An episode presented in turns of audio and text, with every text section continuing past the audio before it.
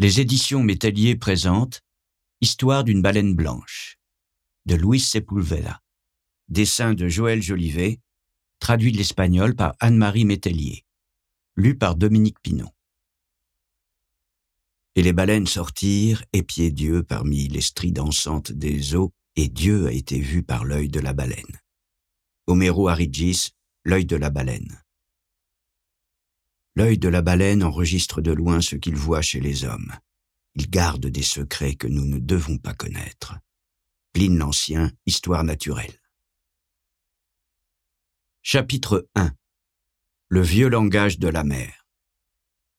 Un matin de l'été austral de 2014, tout près de Puerto Montt, au Chili, on a trouvé une baleine échouée sur la côte de Galais. C'était un cachalot de 15 mètres de long et son corps d'un gris étrange ne bougeait pas.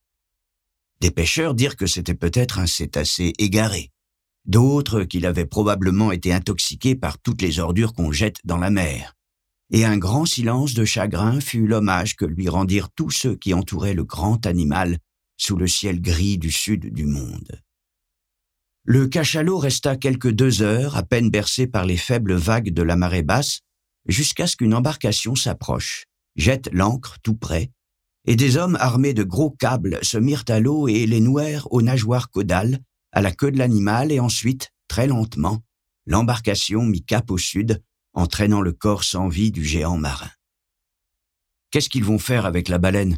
ai-je demandé à un pêcheur qui, son bonnet de laine entre les mains, regardait l'embarcation s'éloigner.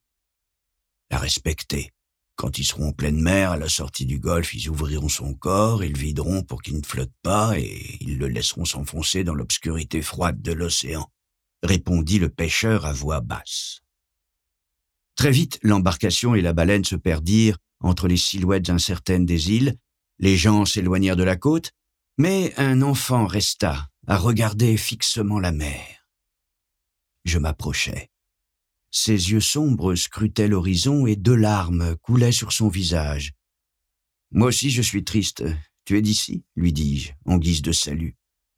L'enfant s'assit sur la plage de Galets avant de me répondre, et je fis de même. Bien sûr, je suis Lav Kenche. Tu sais ce que cela veut dire? demanda-t-il. Les gens de la mer. Et toi, pourquoi tu es triste? voulut savoir l'enfant. À cause de la baleine Qu'est-ce qui a pu lui arriver? Pour toi, c'est une baleine morte, mais pour moi, c'est beaucoup plus. Ta tristesse et la mienne ne sont pas pareilles. Nous restâmes en silence pendant un temps que le va-et-vient des vagues mesura, et il m'offrit quelque chose de plus grand que sa main. C'était une coquille de loco, un coquillage marin très apprécié, à la coque extérieure rugueuse comme une pierre et l'intérieur blanc comme les perles. Mets-la contre ton oreille et la baleine te parlera, dit le petit Lavkenche et il s'éloigna à grands pas sur la plage sombre de Galais. Je l'ai fait, et sous le ciel gris du sud du monde, une voix m'a parlé dans le vieux langage de la mer.